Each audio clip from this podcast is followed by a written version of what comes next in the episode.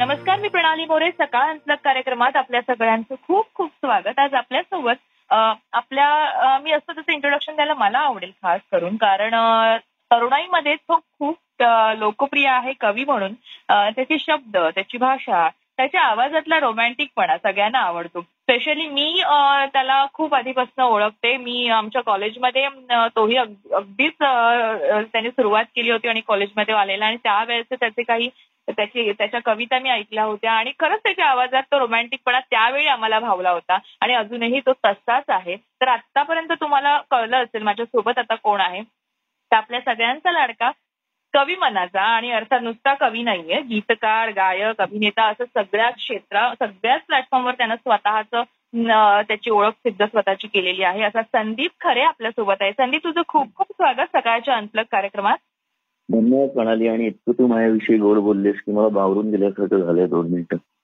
नाही निश्चित कारण मी जसं म्हटलं तसे अनेक जण असतील की ज्यांनी तुझ्या कविता वेगवेगळ्या कार्यक्रमात ऐकल्या असतील. आणि खरं तर ही कॉम्प्लिमेंट मी माझी स्वतःची पर्सनल अशी मी म्हणता येणार नाही. कारण खूप जणांना तुझ्या आवाजातला तो रोमॅन्टिकपणा आवडत असेल. कारण नुसतं शब्द लिहिणं पण ते बोलताना ते लोकांच्या मनापर्यंत पोहोचवणं हे खरं तर खूप महत्वाचं असतं. संदीप कसं जमतं तुला हे? मला ना वाचून दाखवायला पहिल्यापासून आवडतं. म्हणजे असं नाही. शाळेमध्ये असताना सुद्धा मला आठवत आहे की जेव्हा आम्हाला मोकळा तास मिळायचा. तर त्यावेळेला मला शिक्षकही सांगायचे आणि मित्रांचाही आग्रह असायचा की वाचून दाखव काहीतरी. मग मी त्यांना चिवी जोशींचं उसारवाडीचे देव दमा मिरजवरांच्या कथा या वर्गामध्ये मी वाचून दाखवायचो. तर मला वाचून दाखवायला म्हणजे आता सुद्धा लॉकडाऊन मध्ये मी आम्ही सगळे घरी असताना आई बाबांना खूप पुस्तकं वाचून दाखवली. त्याच्यानंतर मुलीला लहानपणापासून काहीतरी गोष्ट वाचून दाखव हे कर ते कर असं करत नाही थोडक्यात सांगायचं तर मला ते आवडतं बरं दुसरं असं आहे की थोडस परफॉर्म परफॉर्मन्सचं अंग असल्यामुळे लहान लहानपणापासून अनेक नाटकामध्ये कामं केली होती वक्तृत्व स्पर्धांमध्ये भाग घेतला होता. आणि तर त्याचं काय होतं की ज्यावेळेला तुम्ही लिहिता लिहिणं ही अगदी वेगळी फॅकल्टी आहे वेगळं क्षेत्र आहे. पण ते लिहिलेलं जेव्हा तुम्ही वाचता. तर त्या वाच वाचनामधनं सुद्धा जे लिहिलं आहे ते संपूर्ण पोचलं पाहिजे. अशी एक तळमळ असायची. अनेकदा मी पाहिलेलं होतं संमेलनामध्ये की कविता चांगल्या असायच्या पण इतके म्हणजे असं काय म्हणतात की मरगळल्यासारखं किंवा लक्ष न देता असं वाचन करायचे किंवा ती कविता पोचायची नाही. तर मला काय असं वाटतं की एखादी गोष्ट पोचवायची असेल तर त्याला वाचन हे खूप चांगलं सशक्त माध्यम आहे. आणि त्याच्यासाठी व्यवस्थित त्याचा अभ्यास केला पाहिजे. आणि त्याचं तंत्र समजून घेतलं पाहिजे. तर तुम्ही जे लिहिलं आहे किंवा. तुमचं असू दे किंवा कोणाचंही असू दे हं. ते पोचवायला खूप मजा पण येते आणि दुसरी गोष्ट लिहिलंय त्याच्यापेक्षा सुद्धा कधी कधी जास्त ते भावतं म्हणजे. नुसतं कागदावरती वाचण्यापेक्षा. म्हणजे आता मला कधी कधी अशी कॉम्प्लिमेंट मिळते की. कविता पुस्तकामधनं वाचणं आणि तुझ्याकडनं ऐकणं तर तुझ्याकडनं ऐकणं हा एक छान अनुभव असतो. तर मला असं वाटलं की वाटतं नेहमीच की वाचनाकडे जाणीवपूर्वक लक्ष दिलं पाहिजे. आणि त्याचं छान प्रेझेंटेशन झालं पाहिजे. निश्चित नाही पण मी जसं तुझ्या आता जेवढ्या कविता किंवा तू गाणी जेवढी लिहिली आहेस त्यातले ना अगदी जसं आधी आमची एक एक एक विचार असायचा की जे कवी असतात किंवा जे गीतकार असतात ते इतकं त्यांचे जडजड शब्द असतात ते आपल्याला कधीच आपण प्रयत्न केला तरी जमणार नाही. कारण असं म्हणतात की जे सुचतं ते लिहायचं जे अनुभवतात जे पाहता ते लिहायचं असं ऐकलं होतं. पण म्हटलं हे जे शब्द जे हे लोक बसवतात हे खूप कठीण आहे. म्हणजे वाचनातून ते कळतात पण तरी सुद्धा कुठेतरी त्याची पण मर्यादा येते. हे प्रत्येकाला जमेल असं नाही. कारण मग कोणाला लिहावं असं वाटलं तरी तो घाबरायचा. माझं हे लिहिलं तरी हे कोणाला आवडेल? हे कोणाला कोणापर्यंत पोहोचेल? पण तुझे जे शब्द आहेत ते असं वाटतं ना की हे आपण खूप व्यवहारी भाषेत आहेत. आपण रोज हे बोलतो. आपण रोज हे अनुभवतो. इतकं ते साधं सोपं आणि थेट मनाला भिडतं त्यामुळे. तर हे जे आहे ना की शब्दांना साध्या शब्दांची खेळणं मला वाटतं ही तुझी खासियत आहे ते कसं काय तू एकदम म्हणजे अशा पद्धतीनं आपण आपला हे ठेवायचा हा प्रवास ठेवायचा अशा पद्धतीनं लिहायचं हे सगळं कसं घडून? तर तिथले दोन भाग असे आहेत की कार्यक्रमातनं आणि कॅसेटमधनं ही कविता लोकांसमोर खूप आली. तर कॅसेट आणि कवितांचं एक भान जर का आपण ठेवलं हं. तर असं लक्षात येतं की ऐकणारा माणूस हा काही कवितेमधला दर्दीच असतो दरवेळेला असं नाही बरोबर ज्यांनी खूप वाचलंय खूप. अगदी काय म्हणतात तसं. साहित्यिक चष्म्यातून तो बघतोय. असे असे फार कमी लोक असतात. तर कार्यक्रम म्हणून जेव्हा तुम्ही समोर जाता तेव्हा त्यांच्यासमोर मांडताना हे ध्यान ठेवायला लागतं. की ते फार दुर्बोध असून किंवा फार क्लिष्ट असून चालत नाही. याचा अर्थ त्याच पठडीतल्या कविता लिहिल्या जातात असं होत नाही आता तू माझ्या पुस्तकांमध्ये जर वाचलं. तर तुला अशा वेगवेगळ्या प्रकारच्या कविता सापडतील. त्याच्यामध्ये काही हलक्या फुलक्या पण कविता आहेत पण. त्याचबरोबर थोड्याशा थोड्याशा ऍब्सर्ड आहेत. काही काही याच्यामध्ये शब्द आहेत ते अगदी काय म्हणतात खालीच मराठी ज्याला आपण म्हणतो तसे हो. तसे हं. शब्द आहेत हं. तर अशा प्रकारे वेगवेगळ्या कविता पण त्या पुस्तकामध्ये आहेत. परंतु तू म्हणलीस तसं की प्रेक्षकांसमोर ज्या येतात. त्या कविता बहुतांशी अशा असतात की त्या सगळ्यांना सगळेजण त्याच्याशी रिलेट करू शकतात सगळ्यांना त्याच्यामध्ये काही ना काहीतरी सापडेल. तर हे मुद्दामून केलं जात नाही. एकतर प्रत्येक कवीचं किंवा प्रत्येक माणसाचं लिखाण हे त्याच्या मातीतलं आलेलं असतं. त्याच्या जगण्यातनं आलेलं असतं बर तर तो जगाकडे कसं बघतो किंवा त्याची जडणघडण कशी आहे. त्यांनी काय प्रकारचं वाचलं आहे त्याची शब्दसंपदा कशी आहे. या सगळ्यातून ते मिश्रण आकाराला येत असतं. तर त्यामुळे प्रत्येकाचं लिखाण अगदी प्रेम ही भावना जर का घेतली आपण. जी कॉमन आहे. तरी सुद्धा मग त्याच्यावरती मी वेगळं लिहीन. किंवा तू लिहिलंस तर वेगळ्या प्रकारे लिहिशील. आणि मोठमोठ्या कविता म्हटलं तर आरती प्रभू वेगळं लिहितात. शंकर वेगळं लिहितात. भावना तीच असली तरी सुद्धा म्हणजे थोडक्यात. प्रत्येकाचा आरसा जसा वेगळा आरशामध्ये प्रत्येकाचा चेहरा जसा वेगळा दिसतो. तसा प्रत्येक माणसाच्या वेगळ्या चेहऱ्यासारखा वेगळा पिंड असतो त्यातनं प्रत्येकाची कविता येते तर माझा पिंड जो आहे तो मी असं कधी एकतर म्हणजे असं खूप लहानपणापासून जडगंबाल असं बोललोय. मोठं मोठं काहीतरी सुभाषित सतत बोललोय किंवा आयुष्य म्हणजे असं आयुष्य म्हणजे तसं. असं एक आपलं साधं साधं मित्रांमध्ये साधं साधं माझं आयुष्य गेलेलं आहे हं. तर त्याच्यामुळे नॉर्मल कट्ट्यावरती बसणं हॉटेलमध्ये जाणं हेच माझे आयुष्य आहे याहून काही मी वेगळं वाचनाची आवड मला आहे आणि खूप प्रकारचं वाचलं गेलं ही गोष्ट खरी असली. तरी सुद्धा जगणं जे आहे ते कुठलं पोज असलेलं नाहीये किंवा कुठला अभिनिवेश असलेला नाहीये त्यामुळे बोलताना आपण जसं बोलतो वागताना आपण जसं वागतो. साधारण तेच येत असतं. बरोबर तुम्ही जगायचं एक प्रकारे आणि लगेच काहीतरी गूढ गंभीर लिहायचं असं होत नाही. त्या माणसाचा पिंडही तसा लागतो थोडासा बर. तर त्यामुळे मला असं वाटतं की हे सगळं त्यातनं येतं. अ, एक महाप्रश्न माझ्या मनातला आहे. कदाचित ही मुलाखत आता जे ऐकतील त्यांच्या मनातही हा असू शकतो की जे गीतकार जे कवी किंवा कोणी एखादा लेखक लिहितात तेव्हा एखाद्याला खूप शांत जागा लागते एखादी विशिष्ट जागा लागते एखाद्याला अगदी घाई गर्दी असेल ब- चहूबाजूला लोकांचा आवाज असेल तरीही एखादा लिहितो. पण संदीप खरे जेव्हा लिहितो तेव्हा त्याच्यासाठीची ती स्पेशल जागा कशी असते? त्याला कुठे सुचतं? किंवा तो कसा त्याची स्पेशल जागा काय आहे लिखाणाची? मला शांत जागा निश्चित आवडते. शांतता मला खरोखर गोंगाटापेक्षा खूप आवडते. गर्दीमध्ये मी सतत रंगलोय किंवा सतत गर्दी आजूबाजूला आहे हा माझा पिंड नाही.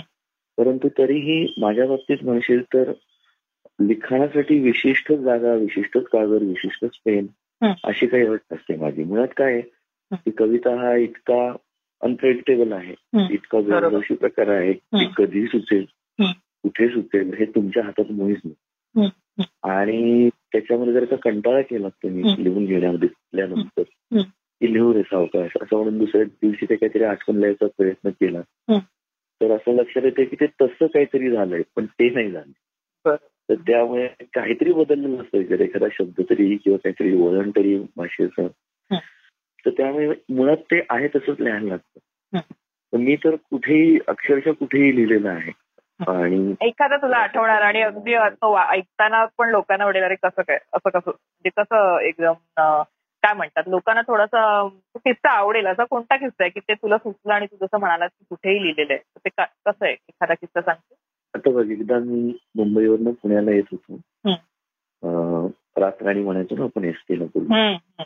तर त्यातनं येत होतो. त्यामुळे व्हिडिओ वगैरे सुदैवाने काही नव्हता पिक्चर वगैरे काही लावला नव्हता त्याने. आणि सगळ्यांना असं शांत झोपले होते.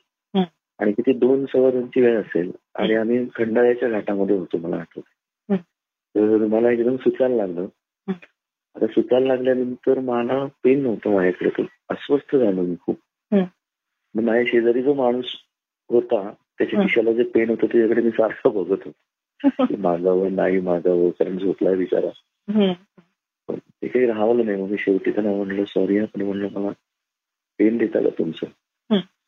तर तो झोपेत होता त्याने दिलं ते पेन माझ्या हातात. चेहऱ्यावर होतं की रात्री दोन वाजता अंधारात हा पेन का मागत माझ्याकडे आणि मग ते पेन घेतल्यानंतर आता कागदाचा प्रश्न मग त्यावेळेला तिकीट आपण काढायचो जे त्याचे एकच तिकीट नाही असं एक पाच सहा तिकीट यायची बघ पहिली. हो हो. तर ती त्या तिकिटावरती मी ब्रेल लिपी कशी बोटाच्या रेफरन्सने वाचतात नाही तसं बोटाचा रेफरन्स ठेवून. अंधारात त्याच्यावरती ती कविता लिहिली होती.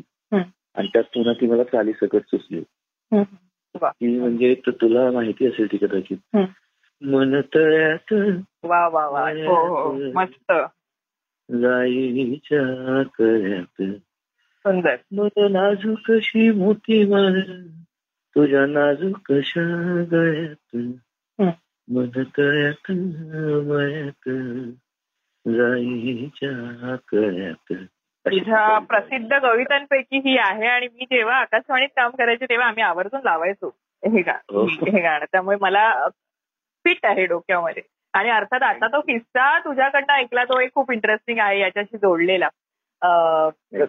मला आता तुला एक मला तुझ्याबद्दल कळलेलं म्हणजे वयाच्या चौथ्या वर्षी तू कविता लिहिली होतीस. म्हणजे ज्या वयात अक्षरशः आता म- आता माझ्या मुलीला पाहून मी मला कळतंय की त्या वयात मुलांना फारशी जाण नसते. लिहिण्याची कसं लिहायचं तर ते कसं घडलं होतं? चौथ्या वर्षी नाही मी चौथी मध्ये लिहिली पहिली. अच्छा. अच्छा. हा. हा, हा. सो आय वॉज तरी पण ते झालंच रे. म्हणजे चौथी मध्ये लिहिलीच हो. तरी पण म्हणजे एवढं लहानच वय आहे ती की म्हणजे कविता लिहिण्याचं वय तसं नाही म्हणता येत ते. हो, बरोबर आहे. म्हणजे त्यावेळेला शब्दांची आणि भाषेची तितकीशी समज नसते आपल्याला. अभ्यासाचं ज्ञान असतं. म्हणजे आपण जे पाठ्यपुस्तकातनं शिकतो ते आपण पाठ करतो आणि लिहितो असं असतं. वाचनही तितकंसं आपण खूप कमी मुलं करतात. मला वाटतं त्यातला तू असतील मग. त्या वयातही वाचन करणारा. अगं हो मी खूप वाचायचो. खूप वाचायचो म्हणजे माझ्या घरच्यांना काळजी वाटायची. आणि त्या लहान वयात सुद्धा मी सगळी वाचनालय संपून टाकली होती माझ्याजवळ. अरे बापरे. आणि आई मला म्हणजे कसं आहे पुस्तकाच्या किमती या नेहमीच जास्त राहिलेल्या आहेत. बरोबर हो. त्याच्यामुळे त्या वेळेला किंमत ती परवडायची नाही. मग आई रद्दीमध्ये रद्दीमधनं किलोवरती पुस्तकं आणायची माझ्यासाठी आणि ती मी संपवायचो. आणि मला मला अजूनही आठवत आहे की सगळेजण झोपायचं झोपताना सुद्धा मी वाचत असायचो ना मग मला दामटून झोपायचं आता झोप. तरी सुद्धा मग सगळे झोपले की मी हळूच उठायचो आणि यांच्या देवघरामध्ये देवासमोर जाऊन बसायचो. हं. तिथे देवघरातला एक छोटा क्षीण दिवा असतो बघ. असतो हो, हो. हो आपण त्या- उजेडात जाऊन मी तिथे पोथी बिथी जे काही मिळेल ते वाचत बसायचो. अरे ती आव- आवड एवढी होती मला. आणि पण मात्र ही काही अट नसते की जो खूप वाचेल त्याला काहीतरी कथा सुचेल कविता सुचेल असं काही नाही पण माझ्या बाबतीमध्ये असं म्हणूया. की ते घर घरचे जे संस्कार आहेत आणि घरचे पण माझ्या कलाकारच आहेत. माझे आजोबा कविता करायचे नंतर माझ्या आईच्या माहेरी सुद्धा खूप म्हणजे माझे आजोबा तबला वाजवायचे एक आजोबा गायचे. आई स्वतः क्लासिकल गायची तर त्यामुळे कलेचे संस्कार कलेचं वातावरण हे पहिल्यापासून होतच घरी बरोबर पण एके दिवशी मग मला असं परीक्षेच्या दिवशी चौथीत होतो मी परीक्षेच्या दिवशी मी आंघोळीला गेलो तर मला काहीतरी सुचायला लागलं. आणि मला कळे ना काय असं होतंय हं. मग बाहेर येऊन लिहायला बसलो आंघोळ केली नाही काही. आणि त्या दिवशी होती परीक्षा माझी. मी लिहायला बसलो तर आजीला वाटलं बहुतेक काय काय म्हणतात तसं रिव्हिजन वगैरे चालली असेल तर मी काहीतरी वेगळंच लिहित होतो हं. आणि मग दोन झाल्यावर जेव्हा मी दाखवलं तर म्हणजे चुलत आजोबा आले बाहेर ते म्हणले अरे तू कविता केली. आणि मग त्यांनी एका वहीमध्ये. स्वतःच्या हस्ताक्षरात ती कविता लिहिली आणि मला म्हणलं आता काही सुचेल तुला ते लिहून ठेवायचं ते इतकं छान प्रोत्साहन पण होतं घरनं हं. मात्र कविता सुचणे ही अगदी या सगळ्या संस्काराच्या वाचनाच्या पलीकडची गोष्ट आहे ती कोणालाही सुचू शकते बरोबर पण आणि ते ठरलेलं नसतं. म्हणजे ती गावात सुचते अगदी खेडेगावात सुचते शहरात सुचते. कोणालाही सुचू शकते. बरोबर. पण ते मला सुचली एवढं मात्र खरं. आता तुझा जो प्रवास आहे तर मला वाटतं कवी गीतकार गायक अभिनेता पण अभिनेता तू अपघाताने झालास की ही आवड होती? किंवा समोरून विचारलं चला आपण करूया? म्हणजे कशा कशामुळे त्याच्यात येणं झालं असं तुझं? कारण तू रमायचास आधी या सगळ्या गोष्टीत पण अचानक एक काय म्हणतात लीड अभिनेता आणि लीड सिनेमा लीड करणं हे कसं काय शक्य? मी करायचोच ते मुळात मी मगाशी म्हणलं तसं की शाळेमध्ये मी सुरुवात केलीच होती. आणि नंतरही आम्ही आमचा ग्रुप होता ज्याच्यामध्ये आम्ही एकांकिका बसवलेल्या आहेत काम केलंय नंतर आणि बेसिकली तू पहिल्यापासून पुण्यातच पुण्यातच वाढलेला. पहिल्यापासूनच पुण्यामध्ये हा आणि त्यामुळे तिथे ते मला वाटतं बाळकडू पण मिळालं असेल. बाळकडू तर मिळाले. मला स्वतःला म्हणजे कसं आहे की मी कवी असल्यामुळे फक्त कविताच वाचत असेल असा अनेकांचा गैरसमज असतो बरोबर पण मला नाटकाचं किंवा चांगल्या सिनेमा हे मला अतिशय आवडतात बघायला. म्हणजे नाटकं असेल तर वसंतरावांची तेंडुलकरांची सतीश आळेकरांची अशी पारायणं केलेली होती. आणि झालं फक्त असं की आता माझं शिक्षण झालं ते सगळं इंजिनिअरिंगमध्ये झालं. आणि मी पहिल्यांदा जॉबला लागलो तो ऍडव्हर्टायझिंगमध्ये लागलो बरं. नोकरीला मी लवकर लागलो. आता एकदा नोकरीला लागल्यानंतर अनेक गोष्टी बदलतात. तर तसं नोकरीला लागलो एक आठ दहा वर्ष मी तिथे जॉब केला आणि मग आयुष्यावर बोलू काही कार्यक्रम सुरू झाला. मग थोडक्यात काय झालं की तो ट्रॅकच बदलला. समजा मी त्यावेळेला हे सगळं सोडून मुंबईला गेलो असतो आणि या अभिनयाच्या याच्यामध्ये आलो असतो. हं. तर तिकडे म्हणजे पहिल्यापासून लोकांच्या एक लक्षात आलं असतं की हा एक अभिनेता आहे म्हणून. पण आता इतकी वर्ष आता जवळजवळ पंधरा पंधराहून जास्त वर्ष आयुष्यावर बोलू काही सादर होतो आहे. बरोबर हो. तर मग आता मध्यंतरी असं झालं की ही सगळी कलाकार मंडळी आहेत दिग्दर्शक मंडळी आहेत. यांच्याही गाठीभेटी होतच असायच्या. आणि मला स्वतःला स्टेजपेक्षा कॅमेऱ्यासमोर काम करण्याचं एक अतिशय आकर्षण आहे. आणि कळत म्हण किंवा नकळत म्हण. पण प्रत्येक अभिनेता कॅमेऱ्यासमोर कसा वावरतो आहे किंवा कशा प्रकारची एक्सप्रेशन देतोय? याचं एक सूक्ष्म निरीक्षण म्हणा अभ्यास म्हणा हे माझं सतत चालू असतं म्हणजे जरी तुम्ही काम करत नसलात तरी सुद्धा. तर त्यामुळे मला ते एकदा कॅमेऱ्यासमोर पडताळून बघायचं होतं आणि मग रवी जाधव जेव्हा बायोस्कोप करत होता. त्यावेळेला मित्राची गोष्ट म्हणून जी तेंडुलकरांची कथा आहे त्यावर तो शॉर्ट फिल्म करत होता ती आणि त्याच्यात कविताही होती माझी बरोबर. तर त्यावेळेला त्याने ते हिरलं मला वाटतं तो म्हणला करशील का तर मला अतिशय छान वाटलं ते करायला. आणि लक्षात आलं की वेगळ्या प्रकारचं आव्हान आहे वेगळ्या प्रकारची गंमत आहे याच्यामध्ये. आणि मग ते करायला मला आवडलं मग त्याच्यानंतर जे काही चांगले रोल्स आले ते मी घेतले म्हणजे जसं दमलेल्या बापाची कहाणी होता. किंवा ठाकरेमध्ये मी नवाज नवाज सिद्दीकींबरोबर काम केलं होतं. आता सुद्धा मी तेजस्विनी पंडितनी प्रोड्यूस केलेली आहे. अथंग नावाची वेब सिरीज आहे ती लवकरच प्लॅनेट मराठीवरती येईल हं. त्याच्यामध्ये सुद्धा एक खूप छान आणि महत्त्वाचा रोल. आता केलेला आहे.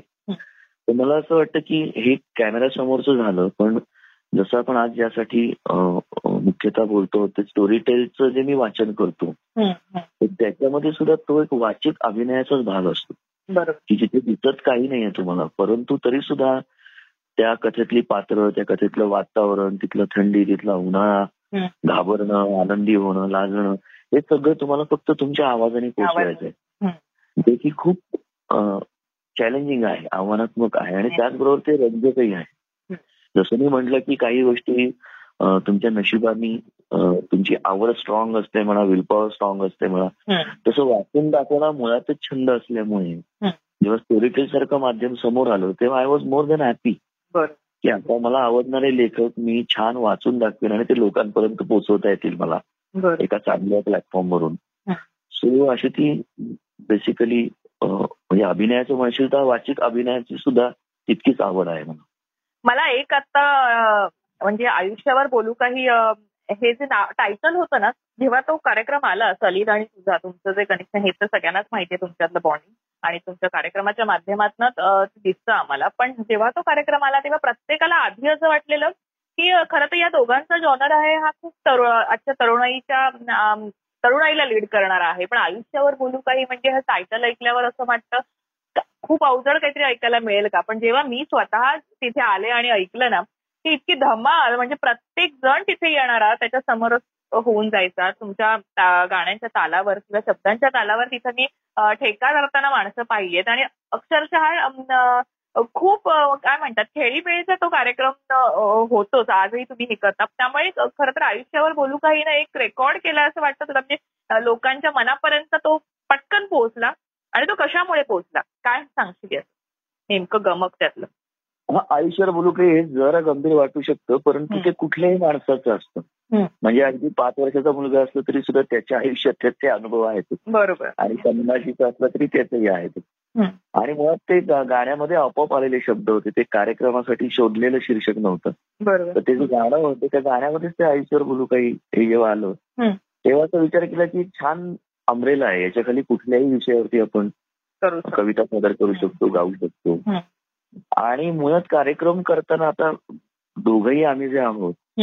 ते आम्हाला गप्पा मारायला आवडतात. आणि असं उगाच शाल पांघरून कुठेतरी डोंगरावर जाऊन बसलोय असंही काही नाहीये. डोंगरावर हा, डोंगरावर जायला मला आवडतं निश्चित आवडतं. पण ते as a trekker as a भटक्या म्हणून आवडतं. आणि मी रमतो तिथे. पण उगाच म्हणजे त्या समाधी लावतो लेखन समाधी म्हणून किंवा त्याला गाणी करायची कुठेतरी एकांतात दूर जाऊ महाबळेश्वरला वगैरे किंवा असंही काही नाही. तर त्यामुळे कार्यक्रम सादर करताना काय होतं ना की तुम्ही जे आहात ते तुम्ही मांडलत ना तर ते लोकांना कळतं. लोकांना आवडतं. म्हणजे उगाच कुठला तरी अभिनिवेश कुठला तरी आ म्हणून लोकांशी बोलण्यापेक्षा बरोबर. शेवटी तसंच असतं ना की कलाकार काय समाजातलाच एक भाग असतो ना. तोही खातो पितो तोही त्याला तसेच ट्रॅफिकचे प्रॉब्लेम असतात त्यालाही तसाच वैताग येत असतो. शेवटी तुम्ही काही असे काही वेगळे तुम्हाला शिंद नसतात पुण्याची. मग ते उगाच काहीतरी मोठं करून दाखवण्यापेक्षा आम्ही स्टेजवर बसायचो आणि चक्क गप्पा मारायचो. बरं असं होतं की आमचीच गाणी होती आमच्याच कविता होत्या. त्याच्यामुळे ते उगाच म्हणजे असे मोठे मोठे निवेदक किस्से सांगतात की एकदा बाबूजी असे चालले होते गदिमा बालकरीत उभे होते वगैरे. तसंही काही नव्हतं. आम्हाला जे सुचलं का सुचलं कसं सुचलं मला काय वाटत होतं हे करताना हे हं. जसं आता मी तुझ्याशी बोलतोय तसं. स्टेजवरती बोलतो तर त्यामुळे लोकांना त्यातला जो साधेपणा आहे बरोबर आता कार्यक्रमाचा कंटेंट जो आहे कसं आहे की तोही त्याच्याकडे तुम्हाला लक्ष द्यायला लागतं. ते जर का मुळात नसेल जसं म्हणतात की स्क्रिप्ट चांगलं नसेल. तर अभिनय ते किती चांगलं असलं तरी काही अर्थ नसतो सिनेमाला. तसं मुळात संहिता तुमची किंवा तुम्ही जे काही मांडणार आहात. तेही लोकांना धरून ठेवणारं पाहिजे ते किती चांगलं आहे किती वाईट आहे याविषयी आम्ही टिप्पणी करणं योग्य नाही. पण त्याच्या सादरीकरणाविषयी सांगायचं ते आम्ही दोघांनी पाळलं. की जसे आम्ही एरवी वावरतो तसं स्टेजवर वावरलो. आणि लोकांशी संवाद साधला असं लोकांना त्यातलं साधेपणा आणि त्यातला प्रामाणिकपणा जाणवला असावा आणि त्याचबरोबर त्याचा जो कंटेंट आहे कविता गाणी ही देवाच्या दयेने सतत लिहिली गेली. त्यामुळे नाव तेच राहिलं तरी सुद्धा कार्यक्रम बदलत राहिला सतत. तर म्हणून शंभर शंभर वेळा सुद्धा लोकांनी कार्यक्रम बघितलेला आहे. हो. तर हा रिपीट ऑडियन्स सुद्धा खूप आहे कार्यक्रमाला. तर मला वाटतं की तुम्ही जे आहात तसेच्या तसे समोर जाणं लोकांच्या. चांगलं वाईट असं कळतं हे एक प्रामाणिक प्रयत्न लोकांना कायम कळतो आणि आवडतो असं मला वाटतं. जसं तो आता स्टोरी टेल असं म्हणाला स्टोरी टेल आता खूप लोकांमध्ये पण प्रसिद्ध होत चाललंय ते आज. कारण जी पुस्तकं आहेत त्यातल्या कथा आहेत त्या तर ऐकताना खूप छान वाटतात. म्हणजे निवांत पडलंय आपण छान कानामध्ये हेडफोन लावले. माझ्या घरातच हे मी पाहते. माझी माझ्या सासूबाई खूप आवडीने ऐकतात त्यातल्या कथा. आणि त्या खूप म्हणतात की वाचनापेक्षा म्हणजे वाचण्यापेक्षा आता वय झाल्यावर वाचनात तेवढं जमत नाही. पण हे ऐकणं खूप सुख देणार आहे असं त्या म्हणतात. छान वाटतं. त्यातनं एक तर कधी कधी काही पेशंट्स असतात त्यांना झोप लागत नाही. मग अशा वेळेला ना कथा ऐकता ऐकता त्यांना झोप लागते. म्हणजे ते म्हणतात की आमच्यासाठी हे एक टॉनिक झालेलं आहे. टॉनिक आहे किंवा औषध आहे. की आम्हाला मधुमेह झालाय आणि आम्ही निद्रानाश झालाय पण या ऍपने आम्हाला सपोर्ट केलाय की आम्हाला छान ऐकता ऐकता निवांत झोप लागते. कारण या कथा ऐकताना इतक्या त्या सुंदर आहेत. इतक्या त्या आम्हाला त्या याच्यात घेऊन जातात त्या काळामध्ये. आणि खरंच याच्याबद्दल खूप ऐकलेलं आहे मी हा माझ्या घरातला तुला अनुभव सांगितला पण तू वा. आता च्या अम, या ऑडिओ स्टोरी आपण त्याला म्हणजे त्या माध्यमातून तू येतोयस या एका वेगळ्या याच्यात प्लॅटफॉर्मवरही तू आता वावरतोयस तर तुझा अनुभव कसा राहील एकंदरीत याचा मला फारच फार म्हणजे फार आनंद आला या सगळ्याच गोष्टींनी हं. त्यासाठी स्टोरीटेलचे पण आभार मानायलाच पाहिजे हं. आणि दुसरी गोष्ट मी दिबा दिबा मोकाशी माझे लाडके लेखक त्यांची हं. त्यांची मी जवळजवळ आठ ते दहा पुस्तकं वाचली हं. व्यंकटेश माळगकर जयवंत दळवी त्याच्यानंतर गोटे नावाची एक सिरीज होती बघ आपल्या वेळेला. तर नादो तामनकर म्हणून त्यांचे ते तीन भाग आहेत ते मला करता आले. खूप खूप वेगवेगळं आता माझ्या स्वतःच्या त्याच्यावरती मुलाखती आहेत म्हणजे जितेंद्र जोशींनी दोन भागामध्ये. मी आणि माझा आवाज या पुस्तकाच्या निमित्ताने घेतलेली दोन तासाची मुलाखत आहे. किंवा संदीप खरे रेअरली हर्ट म्हणजे मी या कार्यक्रमामध्ये क्वचित वाचलेत किंवा वाचल्याच नाहीयेत. अशा कविता आणि संवाद साधलाय तो मधुर आणि प्रभुलकर तर तिथे जवळजवळ एका तासाचे दहा एपिसोड आहेत. त्याच्यावरती. तर हे सगळं आहेच पण आता मी आता जे केलं ते नलदमयंती म्हणून. एक प्रकल्प केला स्टोरी टेल बरोबर. तर त्याच्यामध्ये मुख्यतः जो अभिनेता आपण म्हणतो ना तस तसं आहे कारण ते नभोनाट्य आपण ज्याला म्हणतो ना हो. तशा प्रकारे ते केलेलं आहे. पहिल्यांदा हे ऐकायला मिळायचं खूप नभोनाट्य खूप हा त्या. फॉर्ममध्ये त्या फॉर्ममध्ये थोडं ऍडव्हान्स टेक्निक वापरून अजून केलेलं आहे. आता नलदम हे जे अगदी जुनं आहे. आख्यान आपलं. हो हो हो. परंतु आनंद नीलकंठन नावाचे जे लेखक आहेत मोठे. लेखक आहेत. तर त्यांनी बाहुबली लिहिला होता किंवा आसुरन नावाचा सिनेमा लिहिला होता. हो. तर त्यांनी ते खूप त्याला छान सामाजिक अँगल देऊन ते लोकांपुढे आणलंय. गोष्ट कितीच रंजक आहे रसाळ आहे. आणि एक राजहंस आहे तो नलदमयंतीचं मिलन घडवण्याचा सतत प्रयत्न करतो. आणि सामाजिक स्थिती कास्ट किंवा आर्थिक भेदभाव या सगळ्या याच्यातून देव माणसं त्यांना विरोध करण्याचा प्रयत्न करतात. असं ते छान गुंफलेलं आहे आजचा संदर्भ देऊन. आणि त्याच्यामध्ये मी त्या निवेदकाचं नॅरेटरचं काम केलेलं आहे. जो सतत सूत्रधार म्हणू आपण ज्याला. जो कथा पुढे नेत असतो सतत. त्याच्यामध्ये मग मुंबई देशपांडेनी वाचलेला आहे. हो. ओंकार खाडवीकर आहे. आणि असे खूप कलाकार आहेत याच्यामध्ये. तर आणि बॅकग्राऊंड म्युझिक वगैरे त्याच्यासाठी वापरले. तर त्यामुळे असं वाटतं की डोळे मिटून आपण सिनेमा बघतोय. तर आता ते छान प्रकल्प एवढ्या वेळातच मी केलाय. आणि जे कोणी ऐकत असतील त्यांना मी सांगतो की नक्की ऐका. आणि मला कळवा कसं वाटतं आहे. आवडलं तरी कळवा काही सूचना असल्या तरी जरूर कळवा. अं, खरं तर मी जसं म्हटलं तसं की हा एक खूप छान प्लॅटफॉर्म मिळालाय. आता आपल्या कलाकारांना देखील आणि त्यामुळे एक वेगळं ट्युनिंग लोकांशी तुम्ही जोडलेले गेलेला आहात. आता ऑडिओच्या माध्यमातून.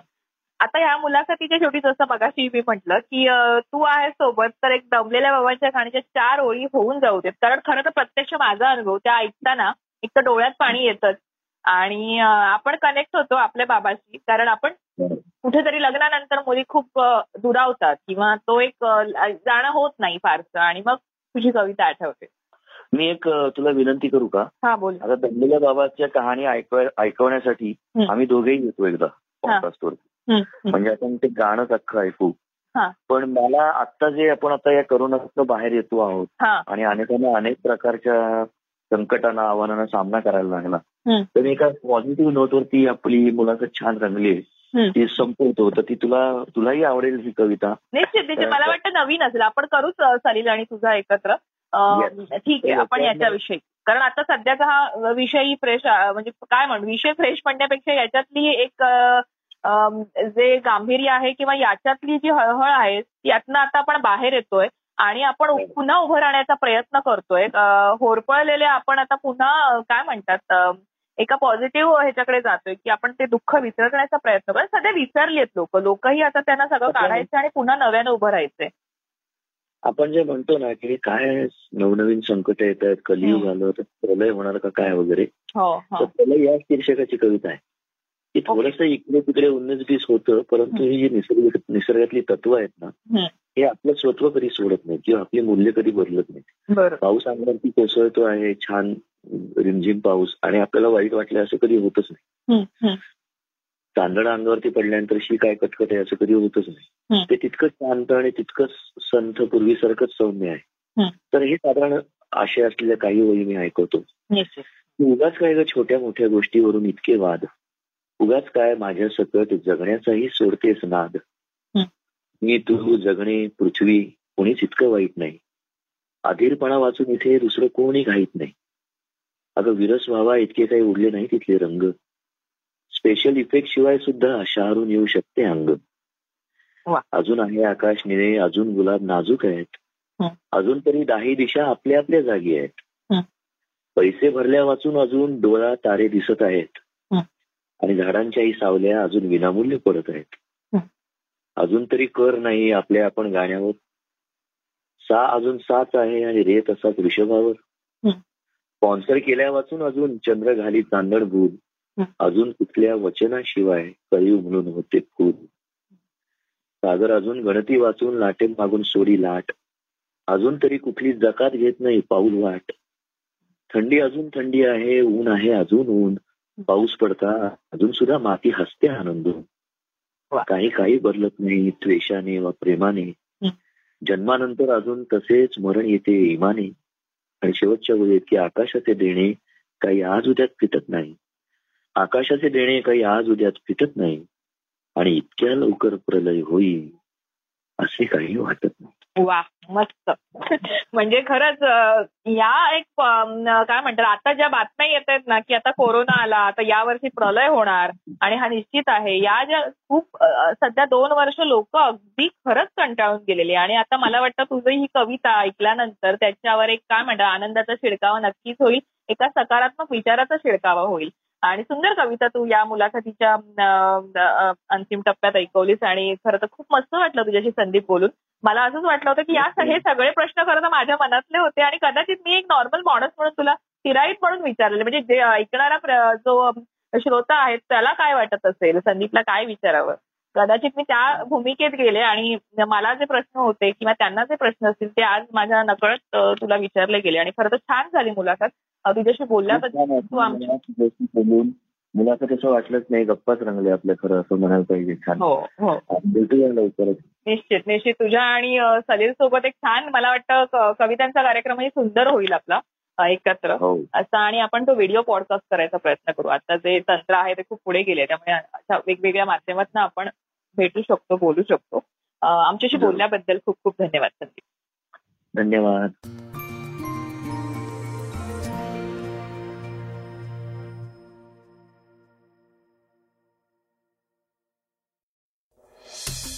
वाचा बघा आणि आता ऐका आणखी बातम्या. ई सकाळ डॉट कॉम वर. तुम्ही हा पॉडकास्ट ई सकाळच्या वेबसाईट आणि ऍप वर सुद्धा ऐकू शकता. विसरू नका या पॉडकास्टला आपल्या आवडीच्या पॉडकास्ट ऍप वर सबस्क्राईब किंवा फॉलो करायला.